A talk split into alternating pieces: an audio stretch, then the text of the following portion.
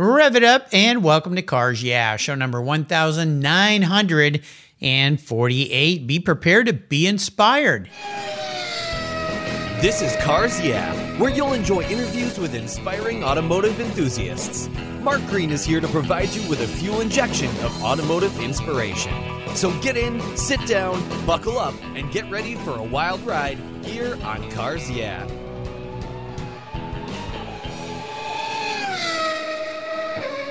Hello, inspiring automotive enthusiasts, and welcome to Cars Yeah. Today I'm in Indianapolis, Indiana. We all know what happens there with a very special guest by the name of Mike Simmons. Mike, welcome to Cars Yeah. Do you have any gear and are you ready to release the clutch? I am ready, Mark. Absolutely. Now, I'll tell our listeners that Mike and I met back in 2018. I was uh, honored to be a guest speaker at a dinner for the Forest Grove Concours, and there were some great people there, including Mike. So I finally have landed you. You've been a busy guy all these years uh, creating this very cool club that you've created. But before I introduce you and we talk about it, what's one little thing that most people don't know about you, Mike?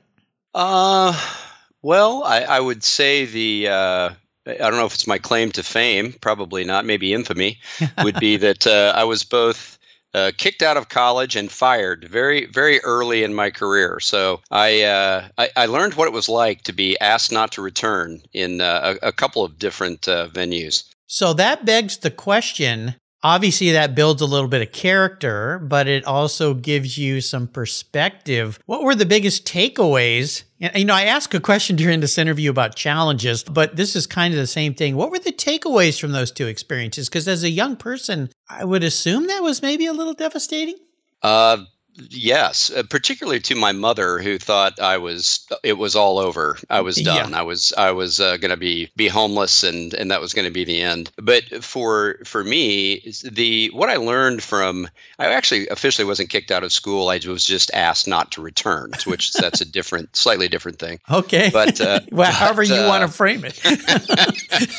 but you know, it was just a really it's a it was a really long story, but it was just one of these things where I, I got crossways with a professor that was it was really a complete misunderstanding. Mm. and but what i learned was that it didn't really matter as long as he had his view of things. And that was my first real experience of life isn't always going to be fair. So i learned that very very quickly there because my my appeals were uh, uh, were not heard. So that that was it for me there you know, you learn those hard lessons. I had to put myself through college, which meant I had to wax lots of cars to pay for those tuitions, even though they weren't as expensive back then as they are now. And I had a professor I was really disappointed with. I mean, he just was lazy. I mean, just downright lazy. And I went into one of his meetings with him and I kind of called him to the floor. I was kind of angry because, and I believe I said to him, you know, I have to work really hard to pay for these classes and you're not giving me my money's worth.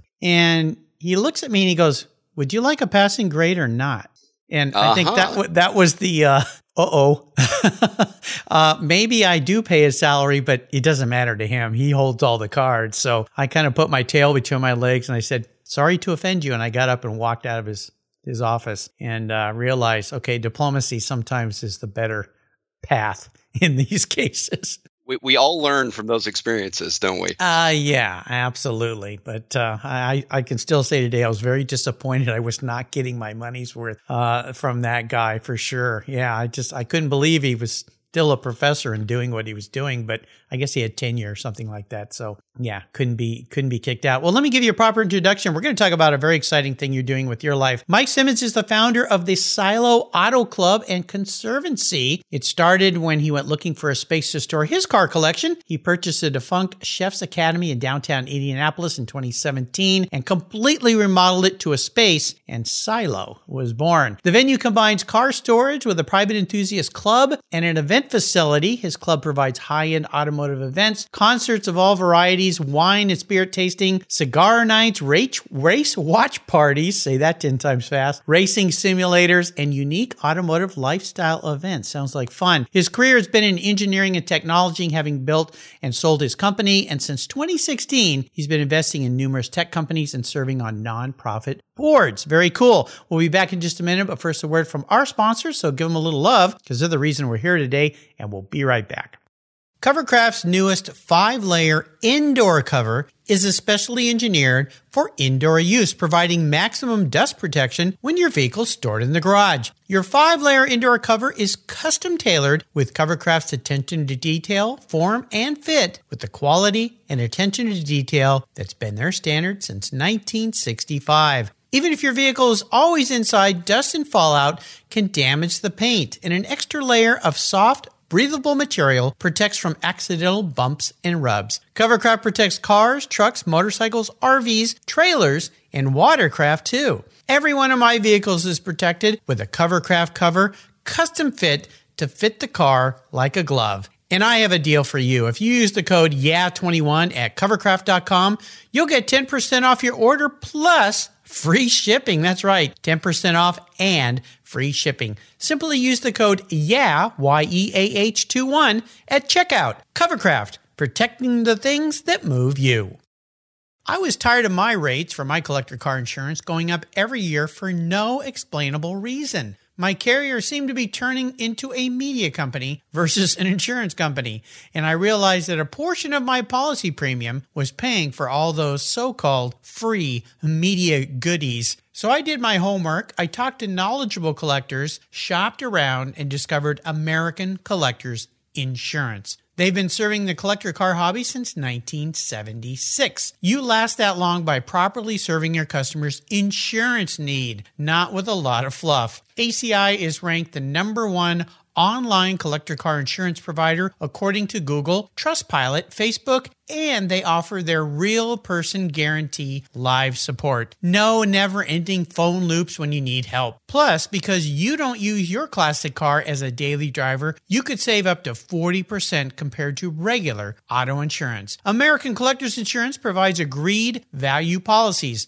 So if you experience a total loss to your collector vehicle, or it's stolen, you'll be paid the amount listed on your declaration page, less any deductibles, of course. No ifs, ands, or buts. Give them a call today and ask for your free quote at 866 ACI YEAH. That's 866 224 9324. Tell them you're a friend of mine, Mark Greens at Cars Yeah. American Collectors Insurance. Classic car insurance designed by collectors for collectors.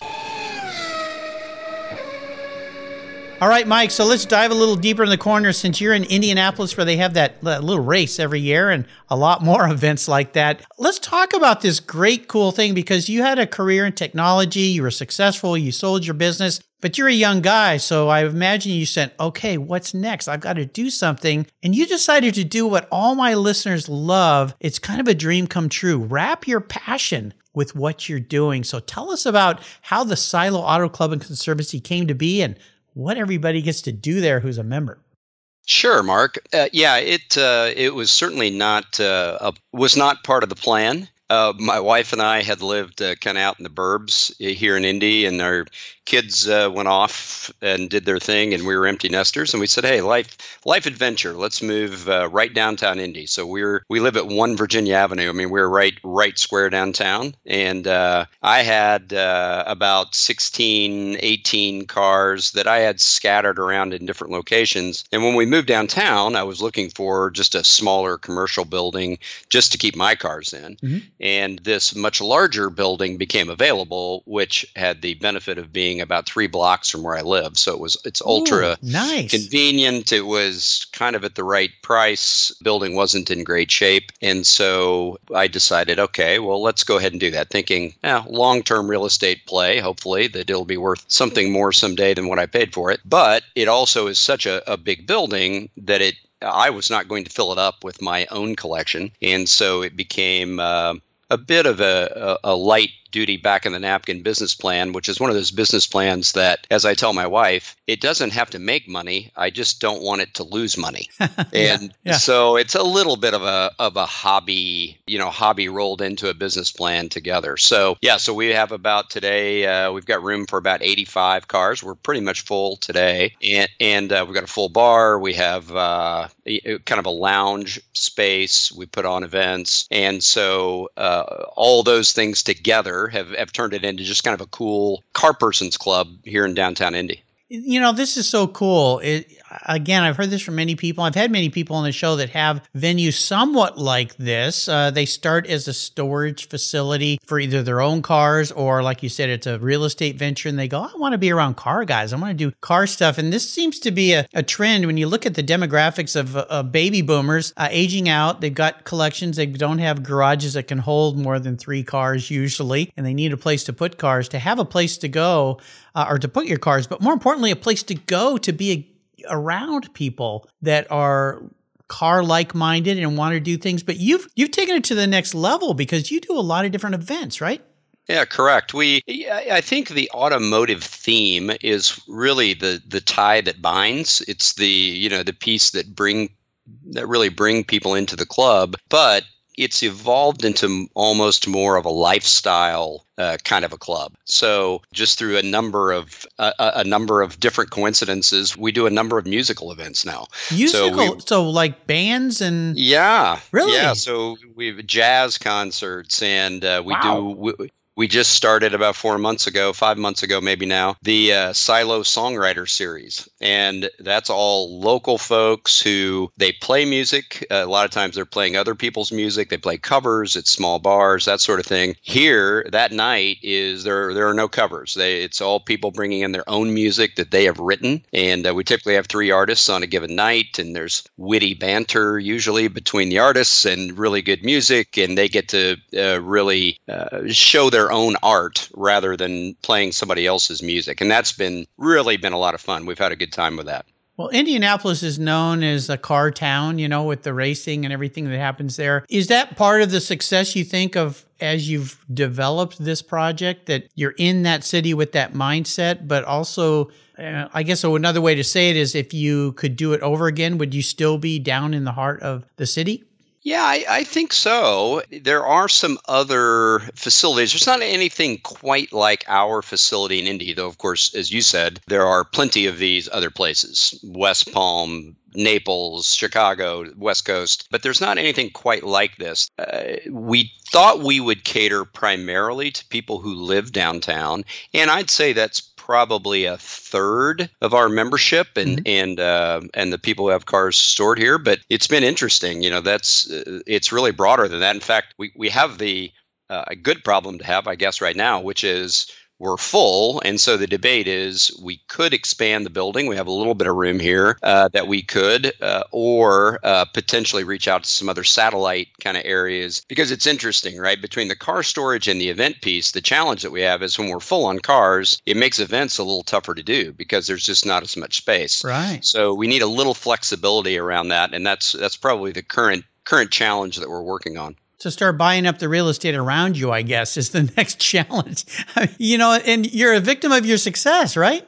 Well, it's it is good, right? It's yeah. what our my GM and I talk about. Is it's uh it, it's it's good news, bad news. You know, it's great that we've got that, and really our bread and butter is storage, but you know the the event piece is really the part that makes the whole financial plan really work uh, is to be able to host those events as well so we have to have uh, a plan for both sides you mentioned your uh, GM's at Jeff Hostetter? Yeah, correct. Yeah, yeah, great, cool. Well, nice to have somebody there uh, to help with this kind of stuff. Now, there are other things that you guys do for people while their stores or their stores are card, where their cars are stored. oh, that was interesting mind switch because a lot of these places provide detailing services, concierge services, uh, all the kind of things. We we do all of the above. So we have an on-site uh, detailer who is it's he's a partner of ours. He has his own business, but he but he uh, uses the here uses the shop here for his own customers as well as he works with our customers nice. uh, that have vehicles here on site. And yeah, in fact, in that world, one of the use cases that we tend to talk about, for, particularly for people who live maybe in the suburbs but keep a car here, is there's but maybe they work downtown. Is they pull the the Lexus in on on Friday night, drop it off, and pick up the 911 and pull it out the other end. And while the Lexus is here, we clean the Lexus up, we get it ready, we Perfect. you know do whatever work. Um, he does a number of the ceramic coatings. I mean, all of uh, the great detail services that he provides. Right. And then on Monday morning, that same person pulls the 911 in on one end and pulls the Lexus out the other. Yeah, that's very cool. I love it. So, in developing this business, when you originally went into it, did you have all these different facets pre thought out, or is this kind of evolved over time? Yeah, I would say, Mark, that uh, I had looked at a number of other facilities that looked like this, and a couple of folks were were gracious enough to just give me some perspective uh, in other cities around what their their business plan looked like and the kinds of services that they provided. So I, I had some idea of what we we wanted to do, but y- yes, it's been well the big kink in all this has been COVID. You know, COVID really I bought the building a year before we we opened it. it. Took a year to really redo the whole building, and then that was just literally a year or so before COVID hit. Ugh, and so yeah. so that caused us to have to rethink things a little bit because the event there were no events. So it was really much more about the car storage and how we took care of uh, of people car people's cars for them uh, and worry less about that particular piece. So yes, there's been a number of pivots and, and switches along the way here based on that. Well, if somebody wanted to do something like this, and I tell you, I've talked to a lot of friends and buddies that like this idea. They live in an area where they think the demographic works. One of the things you mentioned is you went out and met with other people and to learn from them. That's the best thing to do. What, what am I going to about to step into here? Uh, of course, nobody could say, well, this thing called COVID's coming, so be prepared for that. It's going to basically destroy your half of your venue. But what are some things that you would advise to someone who lives in an area that doesn't have anything like this, but they've got a lot of car buddies? And they go, Hey, this is kind of a cool thing. I've sold my business or I'm at a point where I can retire. I have some capital that I want to invest in real estate, but I want to do something around my passion. What are some of the, the ways you advise them? Well, Mark, I would say uh, step one is really the the real estate piece of the equation. So for me, it made sense to do it in downtown Indy because that's where I live, and it's it was very convenient for me. The one bonus about that is because we're in downtown Indy, there are a number of we, Indianapolis is very much a convention city for those that, that don't know, which of course has been very hard on Indy over the last couple of years. But there are a number of conventions in downtown Indy. So for us to be an event facility and be in downtown Indy, we do more events here than if we were out in, in one of the suburbs. But the trade off is our cost of real estate is much higher here, probably right. double, maybe triple, you know, what we could have done the same facility for in a more of an industrial uh, kind of space that maybe was a little further out of town. So, so that to me is the is the number one trade-off. I, I, think it would be in most cities without the event piece, it would be challenging to have a facility large enough to be able to store enough cars in a true urban setting. We're we're just barely outside the mile square in downtown Indy, so you know you can imagine that the real estate uh, prices here are quite a bit more than if we were 20 miles outside of town. Absolutely. You know, I know recently Patrick Long's Luftgekühlt event took place in Indy at the old bottling facility, which was a wonderful venue. And I talked to some people, being a, a Porsche file, that said, Why did he pick Indy? And I said, Well, you know, I know a lot about Indianapolis because uh, the company I used to work with, we built a facility there. So I used to go to Indianapolis a lot and learned a lot of things like you mentioned, being a convention city, which I didn't know about. And it's it's a unique city in in its look and feel. It's different. You know, it's not massively big like a Chicago or spread out like an L.A. or anything, but it has these wonderful little uh, unique quirks about it and the history and everything. So uh, it, it sounds like it was a, a good choice for you and a, a proper place to be. And despite COVID, uh, sounds like things are going well. Yeah, they are. And and to your point, uh, you know, on the Luft event, the Luft event was awesome. I mean, it was so cool. It was a half a mile, you know, probably here from where our facility is. We had a couple of people, in fact, who found us online and reached out to us to have their car stored here. They're shipping it in, you know, for pickup and delivery. So it was great, great to have the event here. But yes, it's been uh, it's a lot of word of mouth uh, for us, and so over the last couple of years, that the word is out, and and that's made it uh, a lot easier for us to attract folks. I like to ask people about driving inspirations, people that were very influential or mentors in their lives. Is there somebody like that, either back in your technology world or with what you're doing today?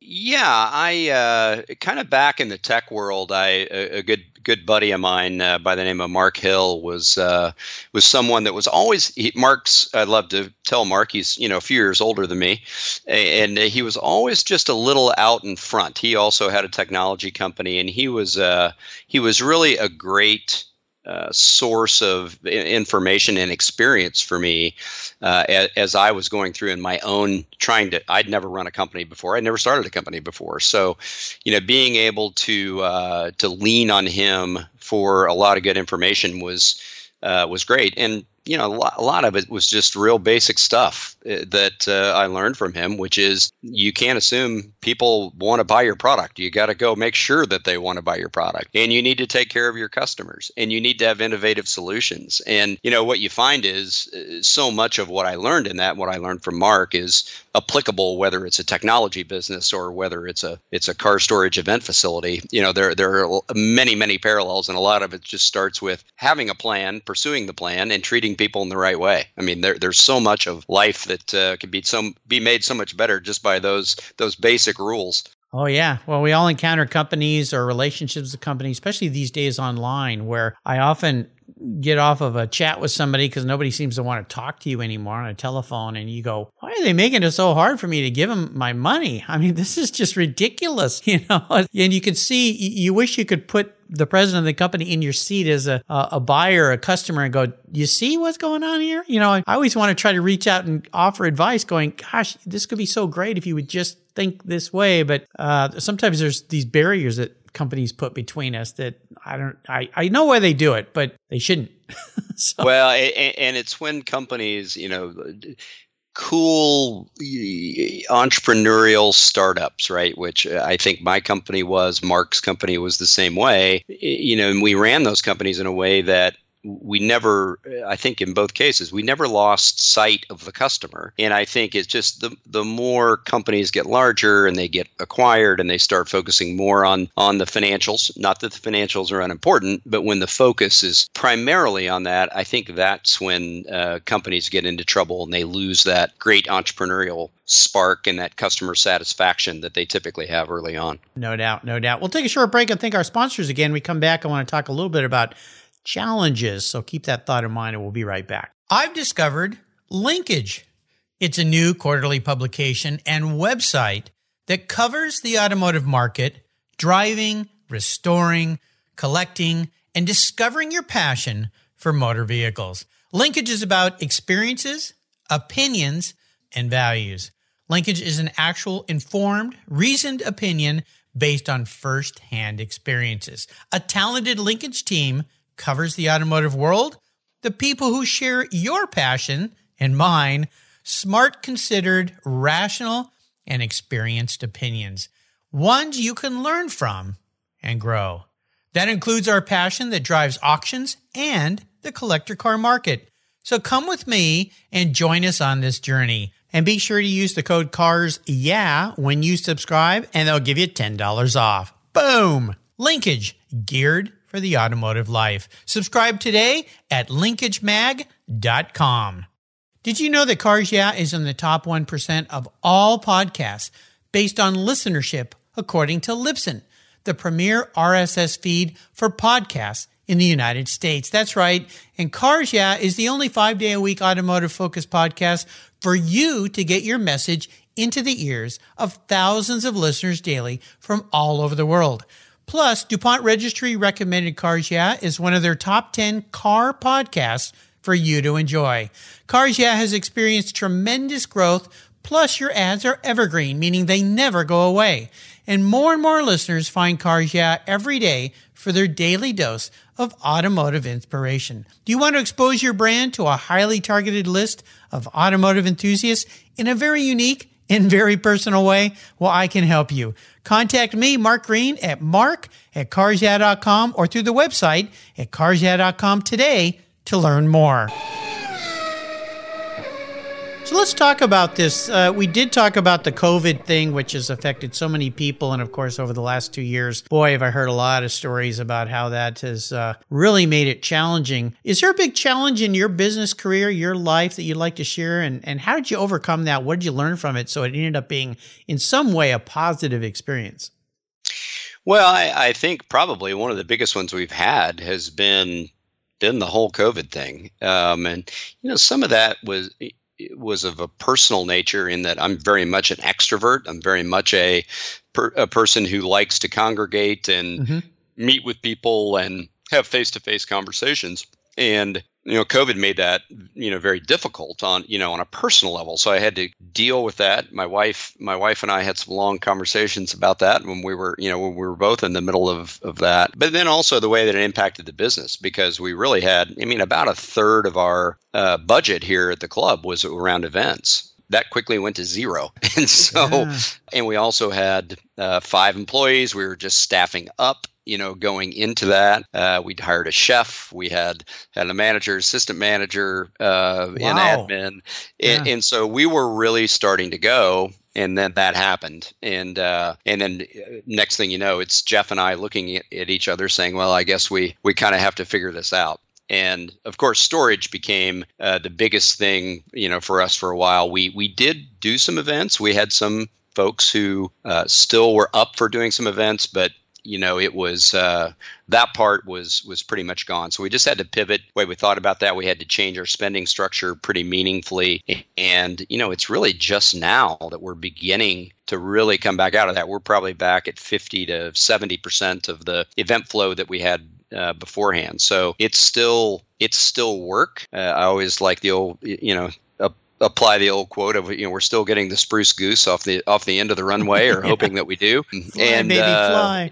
yeah it's not it's not easy but uh, but i feel much better today than i did year year and a half ago when it was uh, i thought boy this was a really bad idea what, what we did here well, the thing that I've learned from many, many people is is be prepared, and you know, having run a business, be uh, be conscious of your cash flow, conscious of the what ifs. Uh, you know, we saw it back in 08, 09 when the economy dropped out and people started, stopped buying things. Oh boy, that was a, a challenging one. Uh, that one seemed to, well, for some people, it corrected itself rather quickly. Others, it took a much longer track. This one, is kind of just like this lingering scab that just keeps, you know, scabbing over and you scrape it away and it keeps coming back. But uh, I'm glad to hear you're getting back on track. But I think the key thing is always be prepared and make sure you pay attention to your cash flow and that you have a runway in front of you for these kind of things, right? And, and knowing when to stop digging because you go, especially when the government is mandating you can't open anymore or for a while. Who'd have thought we'd get to that point? You know, right?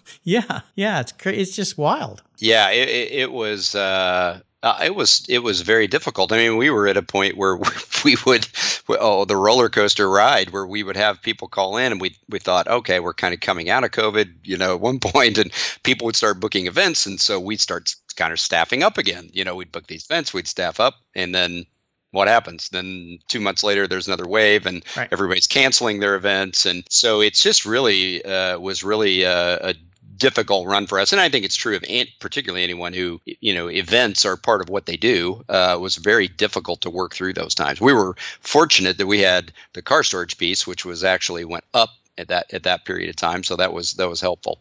Absolutely. You know, two industries that got devastated, and many did luxury touring, boat touring um, industry, and of course, uh, car industry, which has been affected greatly, especially in the rental car markets. And a lot of these companies, and I didn't realize this, I knew they did it with the rental car companies. They sold a lot of their cars to try to generate revenue. And now, as things are starting to come out, everyone wants to go do something, and there's not enough cars to rent. So now they're and now you can't buy cars uh, very well. So that you know these guys buy massive lots. The other one was the cruise industry. I didn't realize that a lot of these huge cruise industries they basically scrapped their boats. They sold them to scrap yards, and you don't really get a luxury cruise liner built in a couple months. Uh, you know, so now they're all, oh my gosh, we don't have enough cruise ships. So guess what? All this does raises prices, right? The uh, right. inflation word that we're all suffering from right now. So yeah, the backlog of this, I think, is going to be felt for a long time. But I'm glad you guys have figured out how to maneuver around this and so forth. I want to talk about a special vehicle in your life because you talked about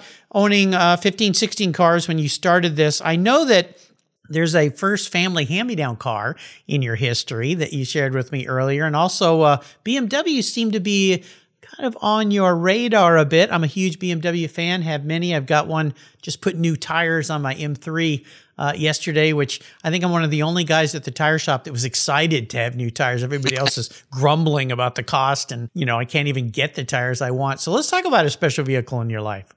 Yeah, um, you know, I my my folks were were good enough. I I grew up on a 600 acre farm in central Indiana, so I wow. mean, you know, we were okay. kind of out in the middle of nowhere. And um, well, I got my driver's license, and I'd been driving for five six years on the farm because that's just what, what you did. You yeah. So my first car was a 68 Grand Prix that was kind of the hand me down from my my folks. A little rusty around the fenders, but but it, it got me around. But uh, the the first really cool car I had, and it was cool for multiple reasons, but uh, was a '69 Camaro that uh, a friend of ours had had.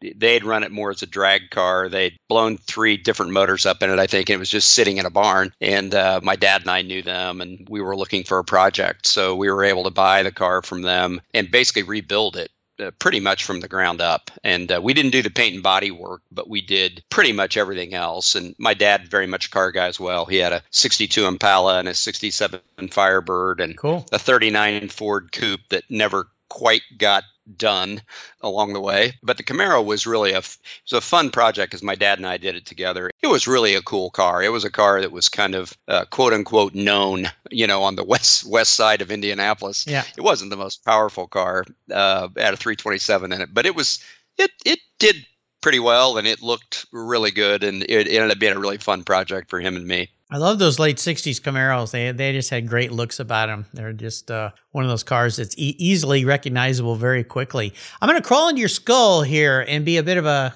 car psychologist today. If you were manifest as a vehicle, what would Mike be? But more importantly, why? You know, that's a that's a tough one. I, I think we all want to be sexy Ferraris or Lamborghinis, right? Yeah, you know, yeah. or some something along those lines. But but that's not what I would say. I would, you know, I, I probably would think more along the lines of we spent a lot of time in Utah and down southern Utah. There are a lot of the rock crawler jeeps that you that guys build, right? And yeah these crazy builds that will climb up about an 80% incline it seems like and when I, I think about uh, overcoming obstacles in life and you think about what kind of those really cool jeeps are and you watch them crawl over some of the boulders and I mean, i've done a little bit of that not anything uh, that extreme you know I, I think that's how i would probably characterize myself is i've uh, typically been able to overcome the obstacles in some way, shape, or form. It may not be very pretty, but we, we've gotten through these uh, these tricks and these problems and these obstacles along the way in life. So that's probably what I would say. I've had a couple of, of guys on the show here that build those things, and they're crazy wild. I mean, and I watch videos on YouTube. How are they going up that hill or through those rock canyons? Or uh, it looks like they're defying gravity to me it's crazy. You watch some of them, and you you know, watching them, they're within two or three degrees of going over. And I don't know how when you're sitting in the seat, how you like know if you, if you if you didn't have, and you know, they've got all the crazy gauges and all that that tell them where they are. But without that, I would have no idea how you would know if you're about ready to go over on your top because it's because I did about uh, you know a, a much uh, more of a rookie version of that, and I thought we were going over on our top, and we probably weren't even close. Well, yeah, yeah, it's and there's been plenty of videos of guys that don't quite make it, you know, and yeah, end up bouncing down a hill and so forth. You know, it seems like you like to give back. You were successful in business and uh, you invest in a number of tech companies and you also serve on the board of nonprofits. Are those are the ways that you like to give back to help other people that are trying to be successful?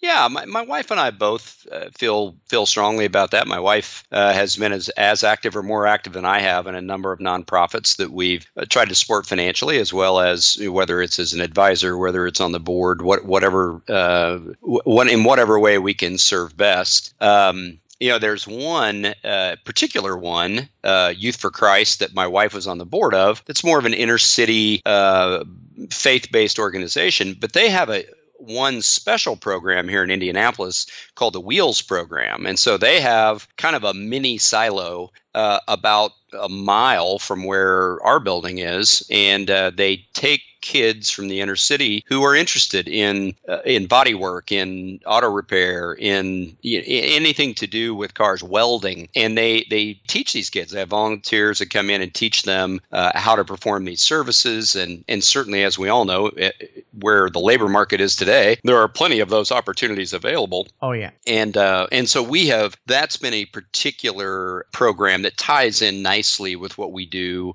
uh, over here at the club, and uh, it's been fun to be a part of that and, and see that program grow over the last uh, four or five years. Oh, it's tremendous. I love it. How about a book? Is there a book you'd like to share with our listeners today that you've enjoyed?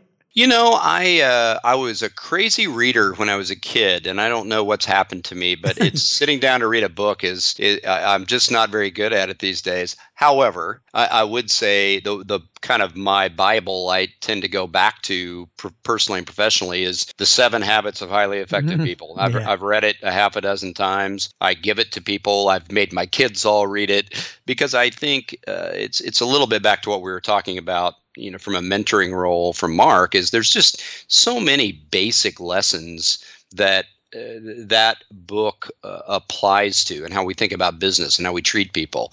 And I, you know I just have always really enjoyed it and I, I think it's uh, it's one anyone can learn from I love it too. It's one of my favorites. It's a book I go back to. I did the same thing, gave my kids copies, and they've uh, Stephen Covey, of course, he evolved that into different uh, aspects of life. But I think my favorite is what I end up doing every day: is first listen to understand, then speak to be understood. So, mm-hmm. uh, yeah, so important uh, in in everything that we do and how we learn. I'm going to take you on the ultimate drive today, Mike. That means I'm going to pick actually you're going to pick any car in the world you would like to drive in, any person living or deceased, and you can go anywhere you want to go. So uh, the checkbook is wide open, my friend. What does that ultimate drive look like for you? You know, probably for me, Mark, it would be my dad. I lost my dad mm. three, uh, three years ago, three and a half years ago, oh, and um, yeah, it was just you know it, the circle of life. Uh, he had cancer. I was able to spend a lot of time with him, you know, later in life. But back to you know him building cars,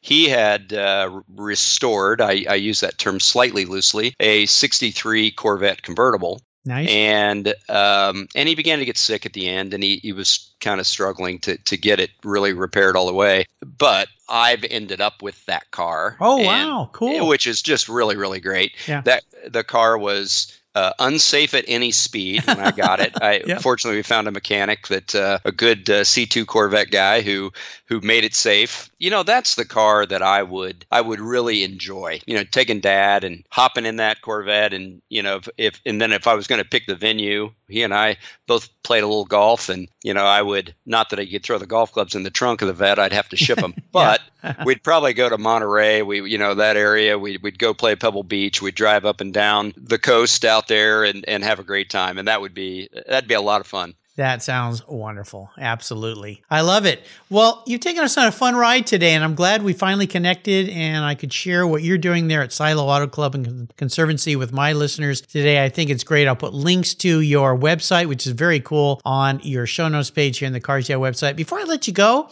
is there maybe a success quote, a mantra, inspirational thought you might share with the listeners today?